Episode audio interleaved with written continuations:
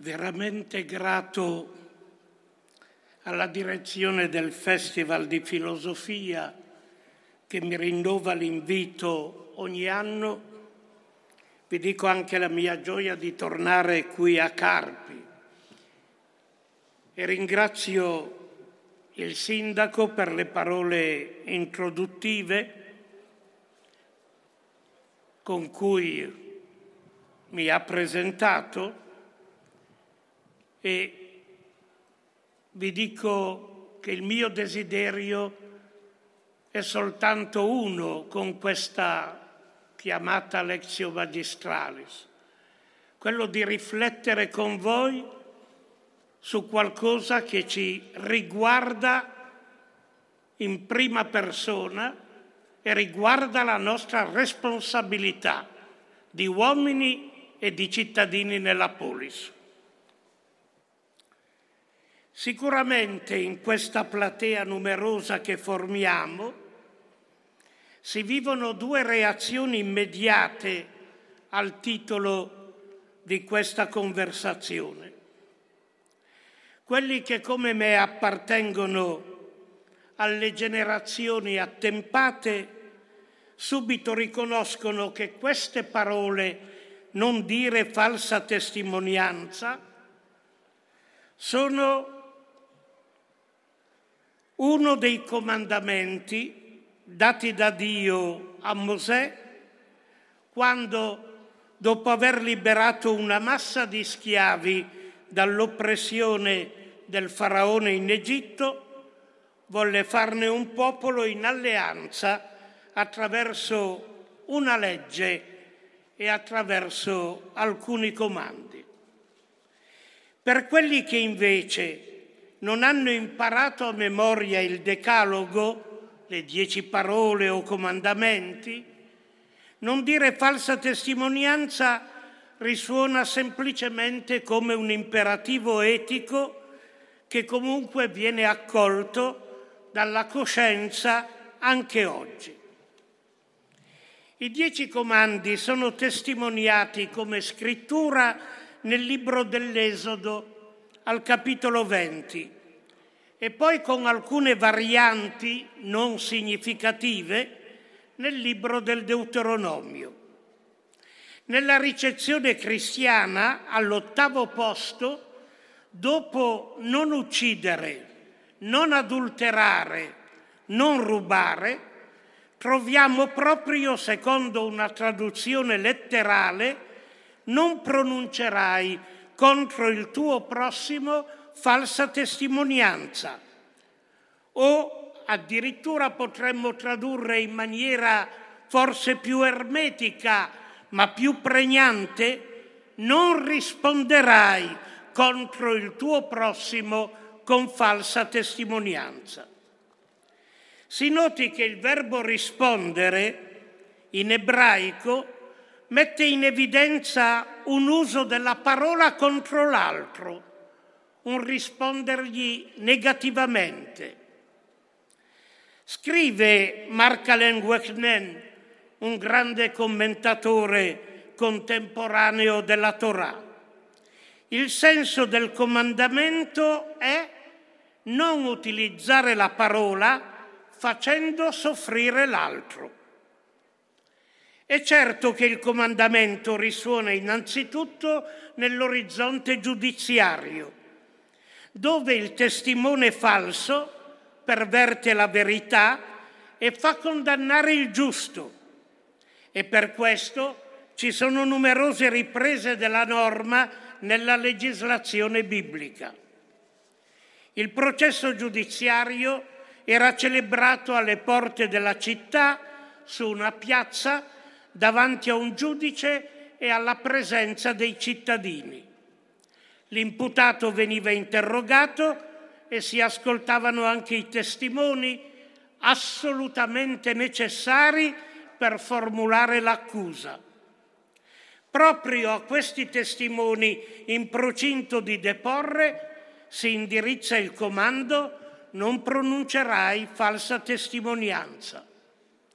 Dalle loro parole discendeva la condanna o l'assoluzione, Da queste parole dipendeva il fare giustizia. E la deposizione del testimone era talmente decisiva che spettava a lui, in caso di condanna, scagliare la prima pietra per la lapidazione, in modo che chi avesse assunto responsabilità con le labbra dicendo l'accusa fosse anche responsabile dell'atto dell'assassinio del condannato. L'esigenza era di udire, chiarire la verità, in modo che si potesse fare giustizia.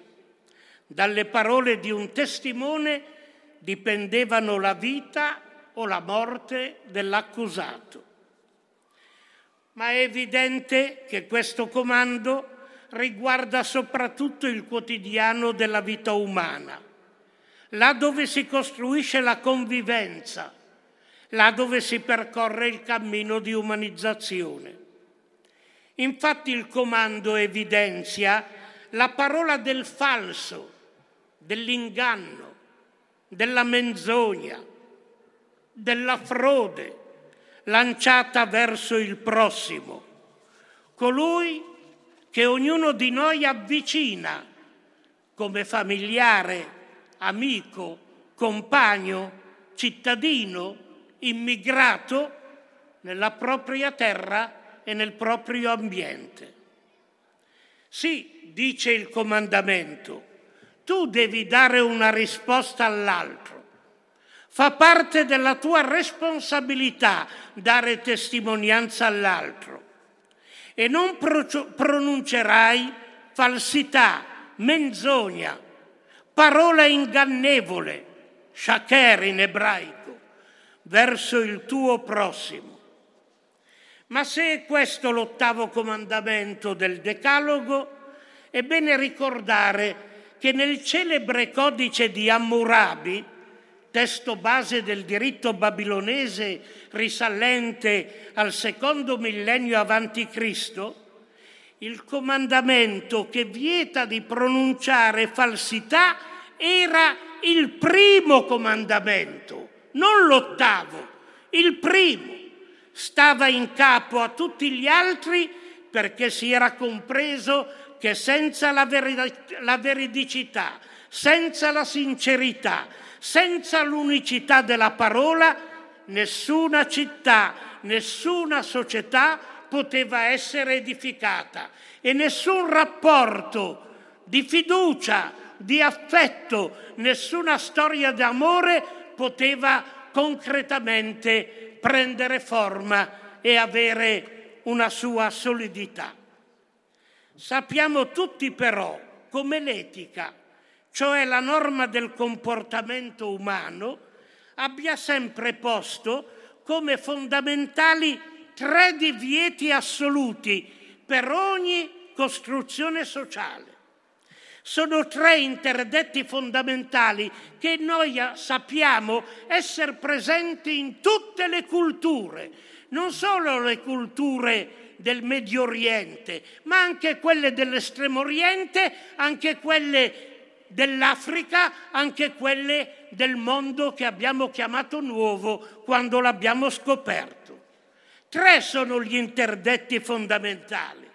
Il primo è l'interdetto dell'omicidio. No alla negazione dell'altro. No alla soppressione dell'altro umano. Il secondo interdetto, quello dell'incesto. No alla fusionalità con l'altro. E il terzo interdetto è quello della menzogna. No alla falsità contro l'altro. La relazione è innanzitutto relazione tra due persone, due soggetti, e questa relazione è minacciata sempre da una triplice tentazione: sopprimere uno dei due, negare la distinzione e la differenza tra i due, pervertire la relazione tra i due con la falsità. Nessun gruppo umano può vivere e crescere senza mantenere vivi questi tre interdetti. Ecco perché il comandamento di cui parliamo non è semplicemente un dato biblico appartenente al mondo giudaico e di conseguenza cristiano. Non è una clausola periferica. Se l'omicidio nega l'altro fino a sopprimerlo, se l'incesto impedisce a sé e all'altro di essere distinti nell'alterità, la menzogna non riconosce assolutamente l'altro. Questi divieti ricordano l'esigenza di affrontare e dominare la pulsione animale che è presente nell'essere umano, pulsione di violenza che arriva a negare l'altro, ad attentare alla sua dignità e alla sua unicità, pulsione di fusione che non vuole riconoscere la differenza, la diversità e vuole dominare sull'altro, pulsione di mentire all'altro con la parola, impedendo la comunicazione, la fiducia nella parola altrui, la vita comune e sociale. Maimonide, il grande filosofo ebreo medievale, attestava: ci sono tre cose che impediscono all'uomo della terra di far parte del mondo futuro: l'omicidio, l'incesto e la menzogna, la quale è sempre idolatria, pseudos, errore antropologico, prima di essere errore teologico. Certamente, tra le tre cose, la peggiore è la maldicenza, diceva sempre Maimonide, che utilizza la parola per far soffrire l'altro, dicendone male. Questo è peggio che commettere omicidio e incesto. Non è dunque un caso che nella Bibbia il demonio, questa presenza che porta l'uomo a compiere il male, sia chiamato omicida fin da principio, menzognero e padre della menzogna. Lo dobbiamo confessare. Noi sentiamo un impulso alla violenza che nega l'altro. Sentiamo il desiderio di non essere altri e di non riconoscere l'alterità, la differenza. E quando parliamo siamo tentati di essere menzogneri, di non fermarci al sì sì, no no. Basta che cerchiamo di far credere all'altro ciò che noi non crediamo. Basta che cerchiamo di fuorviare o di manipolare chi ci sta di fronte. Basta che cerchiamo di dire ciò che piace a colui al quale stiamo parlando. Basta che ci manchi il coraggio di dire ciò che pensiamo. Ecco la menzogna.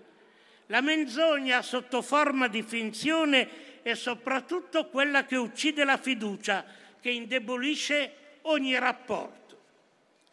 Dopo questa introduzione, ecco allora alcuni punti. Il primo, un'etica della parola.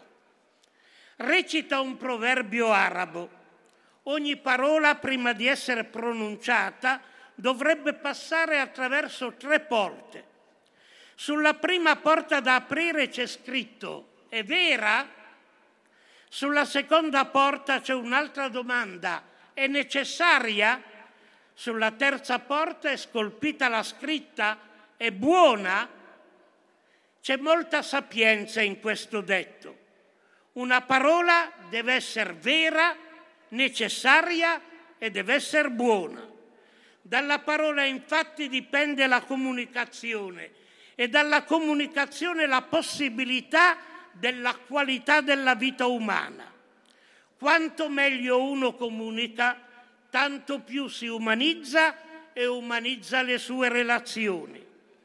Nella parola c'è la possibilità più decisiva di uscire da se stessi per raggiungere l'altro, gli altri.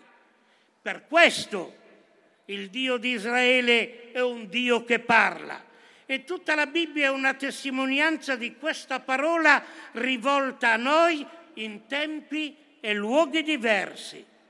Parola che addirittura all'interno del cristianesimo si è fatta carne, si è fatta un uomo, è diventata un uomo, Gesù di Nazareth, che ha parlato e vissuto con noi. Eppure la parola non è facile, non è garantita, non è spontanea. Occorre generarla ricevendo un seme di parola da altri, permettendo in noi una gestazione lunga in cui la parola prenda forma e cresca, e poi occorre partorirla nella fatica, facendola venire al mondo come parola che sia veramente vera, necessaria e buona. Non c'è parola senza una gravidanza di un lungo silenzio che la preceda. Non c'è parola nostra che non nasca dalla parola ascoltata da altri. È un lungo mestiere quello di imparare a parlare.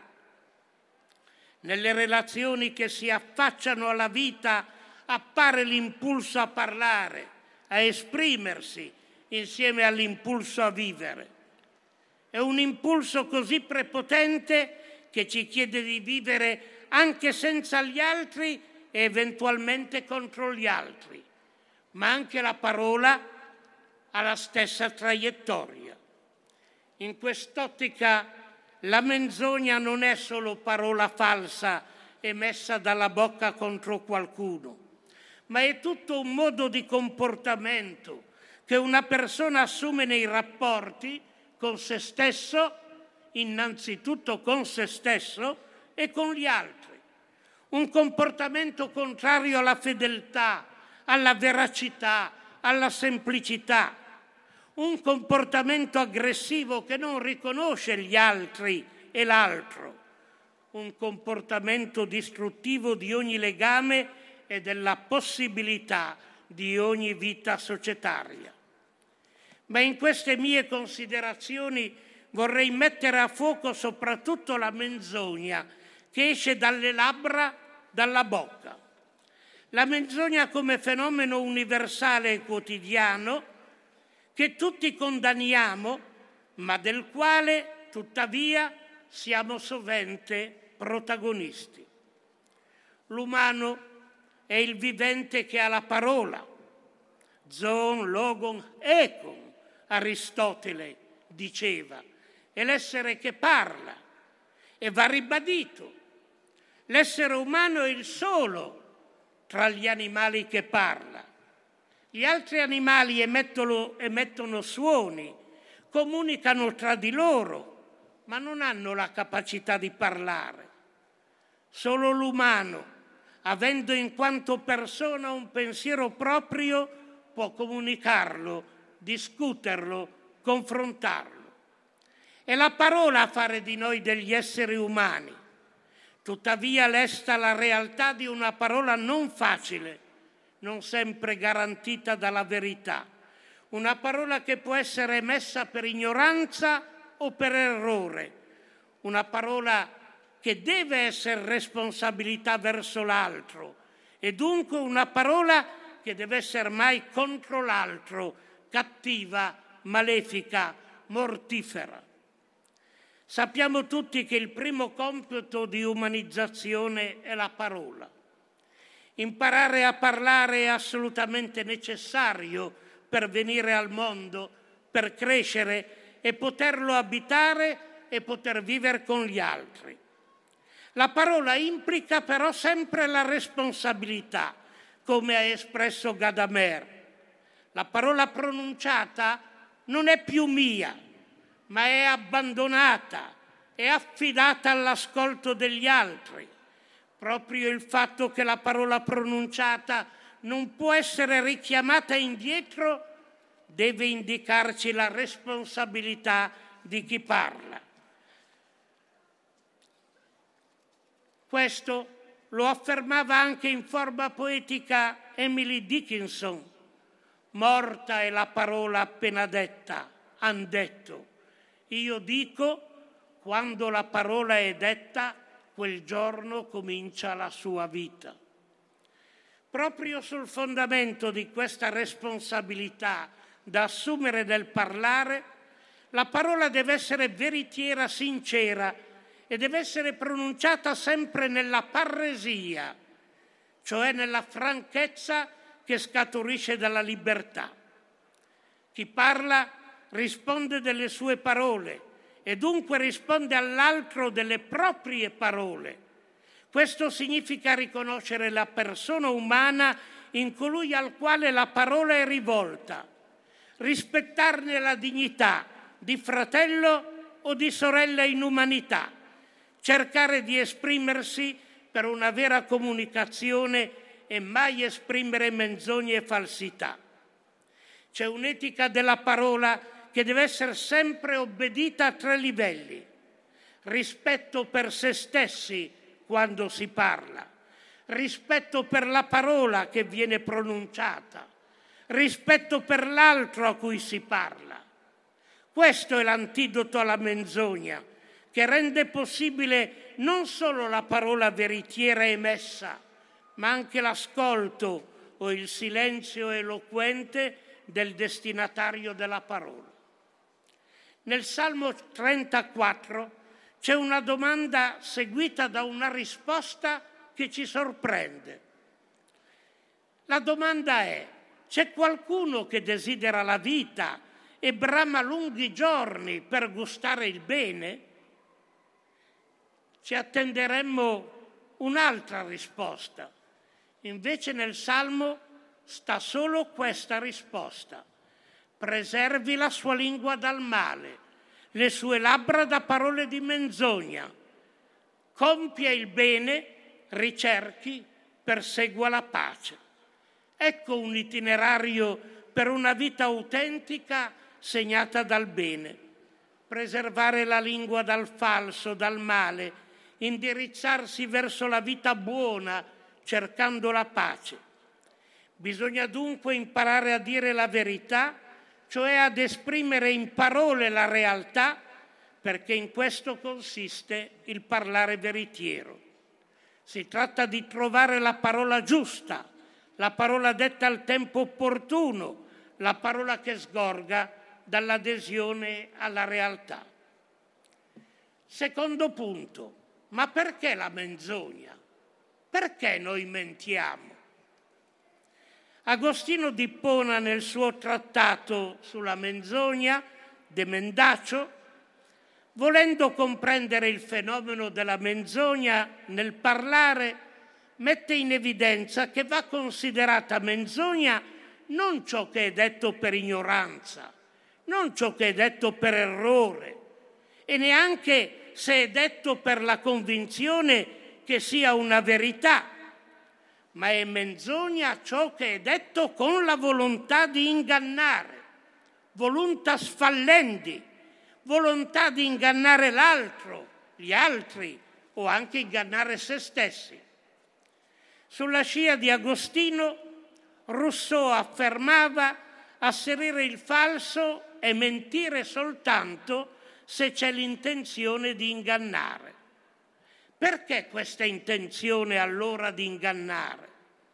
Perché noi umani, proprio con la parola, definiamo il nostro rapporto con gli altri, e la violenza che ci abita come una pulsione sempre accovacciata nella nostra interiorità, se non è dominata, si esprime innanzitutto con la parola.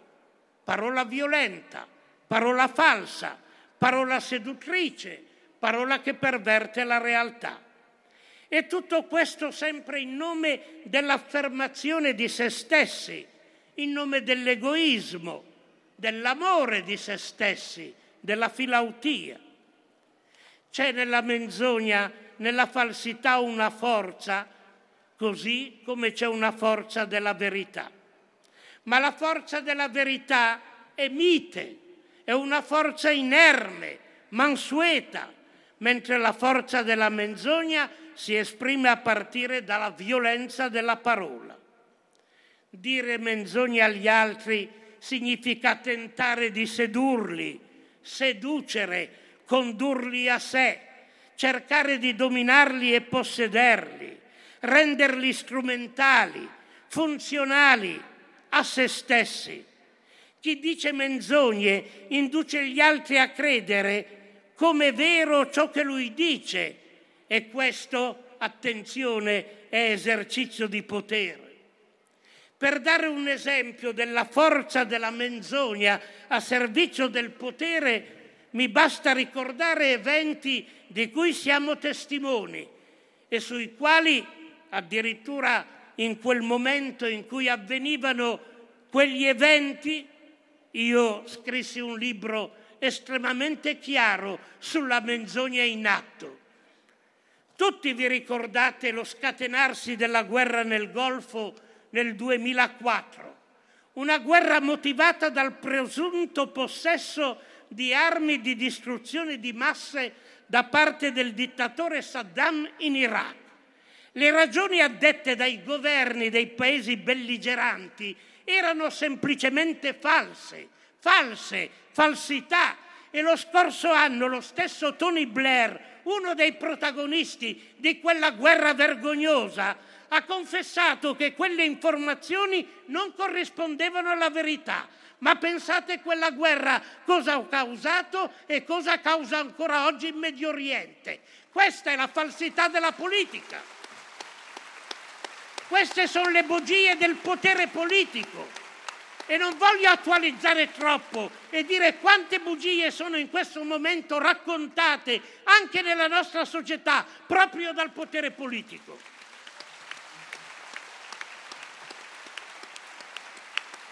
Tutti dobbiamo essere coscienti che grazie alla diffusione poi da parte dei media della falsità noi arriviamo addirittura a scatenare guerre con migliaia di morti, guerre di cui paghiamo le conseguenze. Anche recentemente sulle armi usate da Saddam ci sono state poi tutte le ispezioni e in realtà non si è trovato nulla, ma intanto il motivo per attaccare la Siria c'è stato e la guerra sta continuando, senza che noi capiamo il perché e senza che soprattutto i siriani sappiano il perché di quella guerra. Sottrarre le parole alla menzogna e vincolarle all'ordine della verità è assolutamente decisivo e necessario, soprattutto per la politica, che quando degenera mostra la sua corruzione proprio a partire dalla menzogna.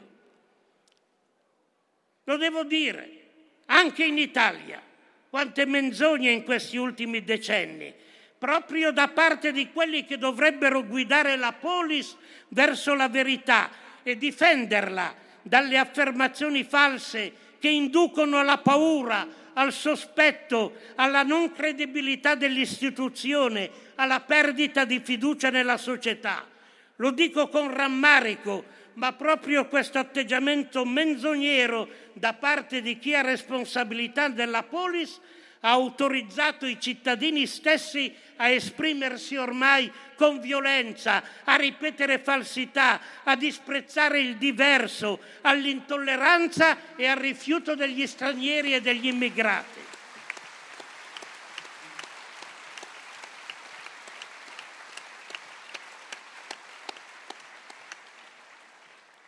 Vittorio Foà, uno dei padri della Costituzione italiana, scriveva nel duemilatré, ormai quando era sopraggiunta questa stagione di barbarie: io credo che sia possibile una politica diversa, a cominciare dal suo linguaggio. Viviamo in tempi molto sgradevoli per quel che riguarda il linguaggio. Bugie clamorose, bugie ripetute e ridette in una crescente irrilevanza del linguaggio. Chi governa può dire qualunque cosa e il giorno dopo il suo opposto, a seconda delle convenienze immediate, a seconda di chi ascolta e del momento in cui ascolta. Ma quando le parole diventano irrilevanti, cade l'impegno etico, non c'è più bisogno di rispettare la parola data, e questo meccanismo di linguaggio legato alla gestione del potere è certamente uno dei mali più generali che si è infiltrato nella nostra società italiana. Parole di un padre della Costituzione.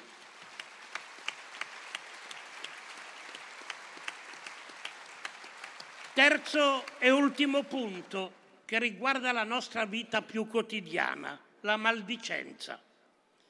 Se le dieci parole sono parole della legge, il non pronuncerai falsa testimonianza verso il tuo prossimo è la legge della parola, la legge della parola.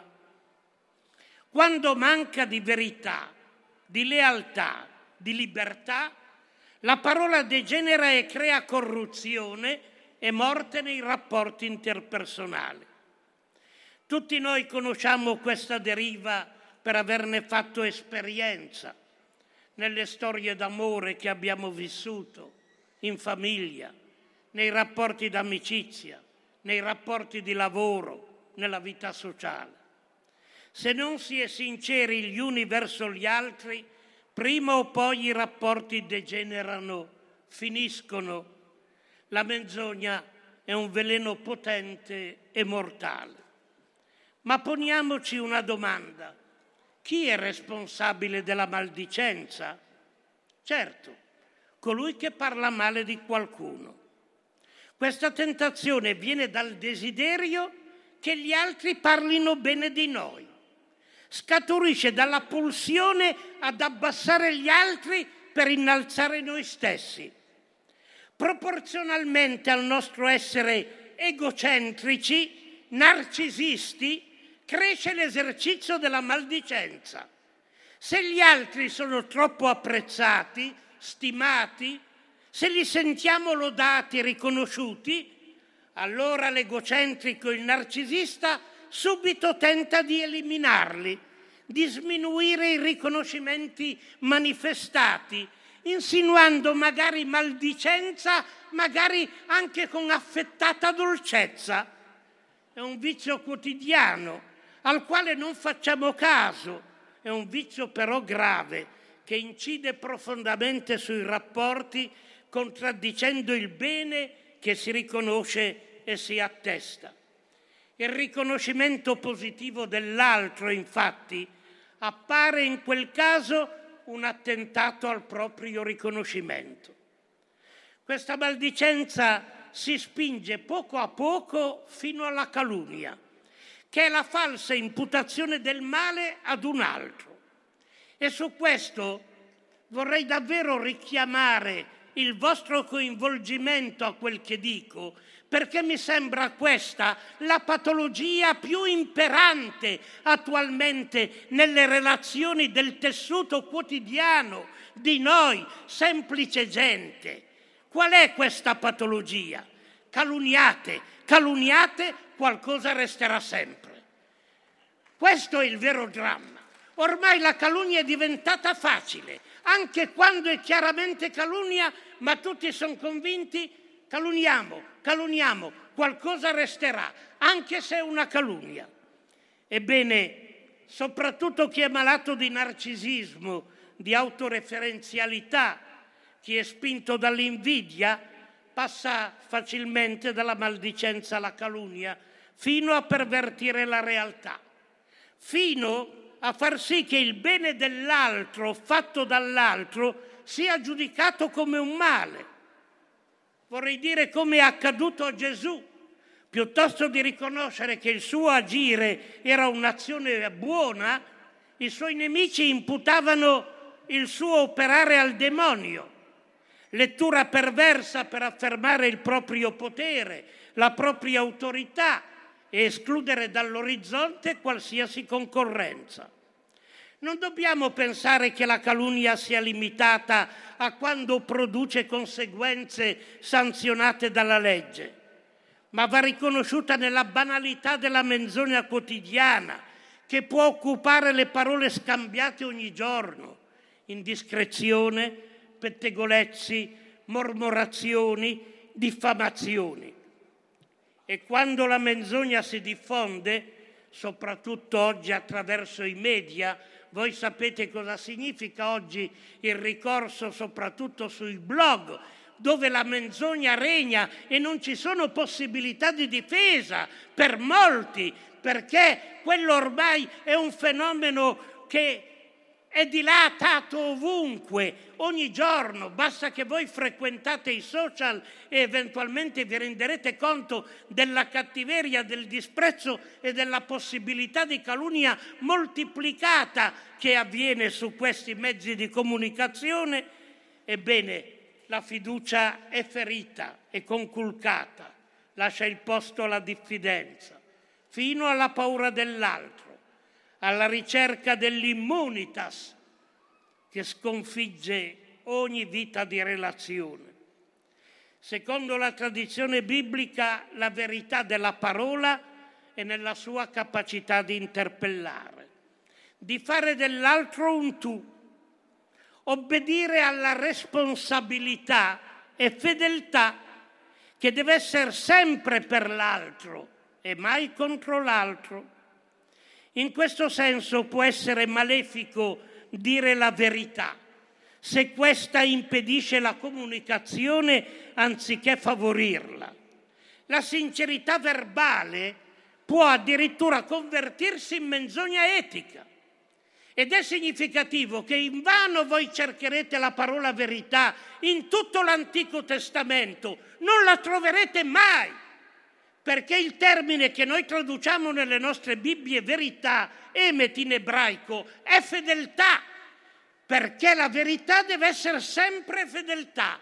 E se non è capita come fedeltà, la verità può diventare addirittura omicida.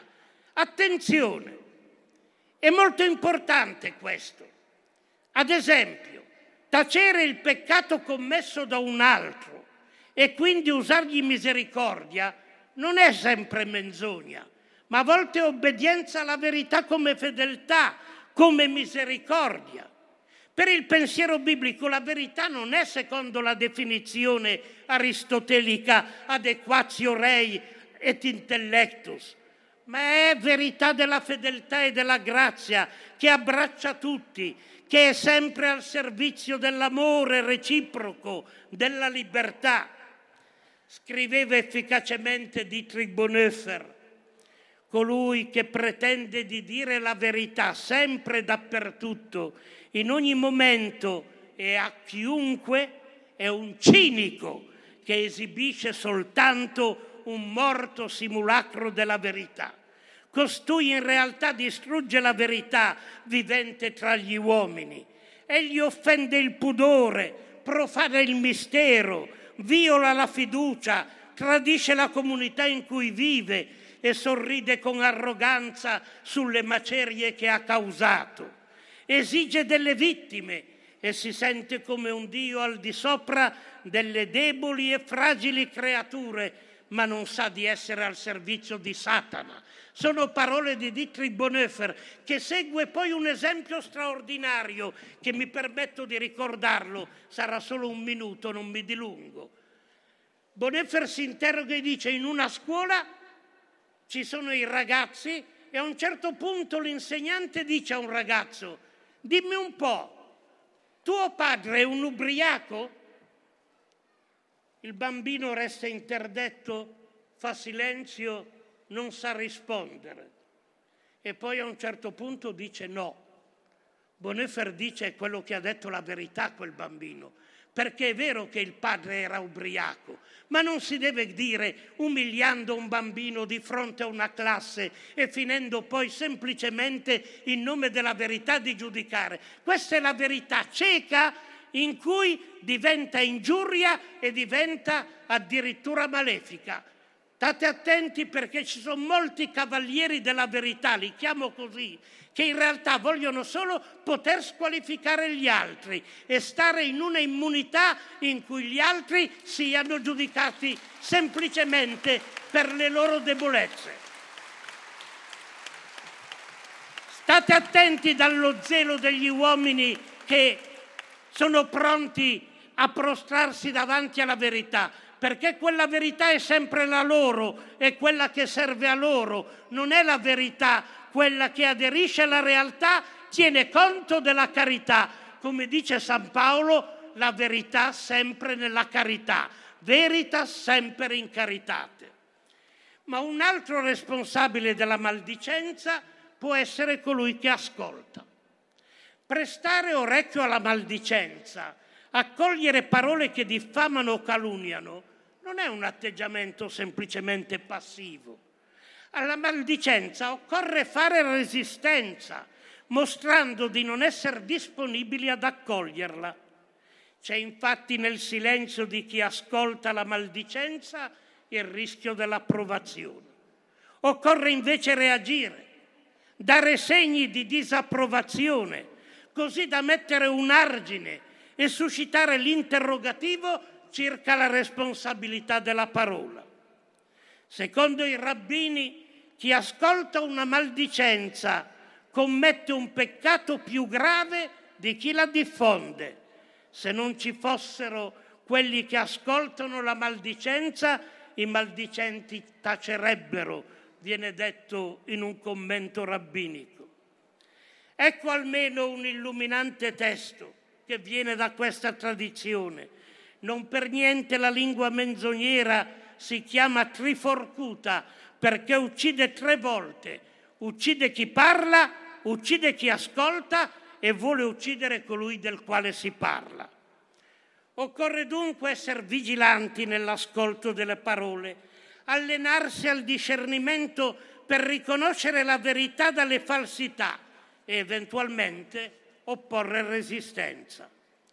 La disciplina della parola va esercitata non solo da parte di chi parla, ma anche da chi ascolta. Non c'è altrimenti servizio alla verità. Ed ora la conclusione. Al termine di queste mie considerazioni, non pronunciare falsa testimonianza, vorrei semplicemente pormi a voce alta e dunque porre anche a voi due domande. Innanzitutto, io, nella mia vita, ho ingannato me stesso e inganno me stesso? Questo è il primo rischio che si corre nei confronti della verità, perché occorre innanzitutto essere sinceri con se stessi. Si tratta di non rimuovere le ombre che dimorano nel nostro profondo. Si tratta di riconoscere le regioni infernali che ci abitano e che noi dobbiamo avere il coraggio di abitare. Possiamo ingannare noi stessi se poniamo in noi una fiducia esagerata, mai confrontata con chi è in relazione con noi. Mai senza l'altro significa non pensare mai solo a noi stessi, né pretendere di conoscerci senza la presenza degli altri e senza l'ascolto degli altri. Chi diventa autoreferenziale e non sa ascoltare quelli che incontra nel quotidiano, quelli con cui vive, coltiva un io artartico che è radicalmente impregnato da pseudos, del falso. E poi l'ulteriore conclusiva domanda. Come posso parlare in modo veritiero? La parola infatti diventa facilmente chiacchiera, perde il suo peso, oppure diventa una pietra da scagliare contro l'altro. È sempre di grande insegnamento riascoltare quanto disse un giorno un abba del deserto. Quando vuoi parlare, chiediti innanzitutto cosa ti spinge a parlare. Subito dopo chiediti se la tua parola provoca fiducia, provoca speranza, provoca bontà negli altri che ti ascoltano. Se invece anche nel dire la verità tu fai soffrire l'altro, la tua parola è una parola omicida. Ricordalo, la verità non la possiedi, ti precede, ti sta sempre davanti e tu devi assolutamente cercare di seguirla per poterla manifestare. Grazie dell'ascolto.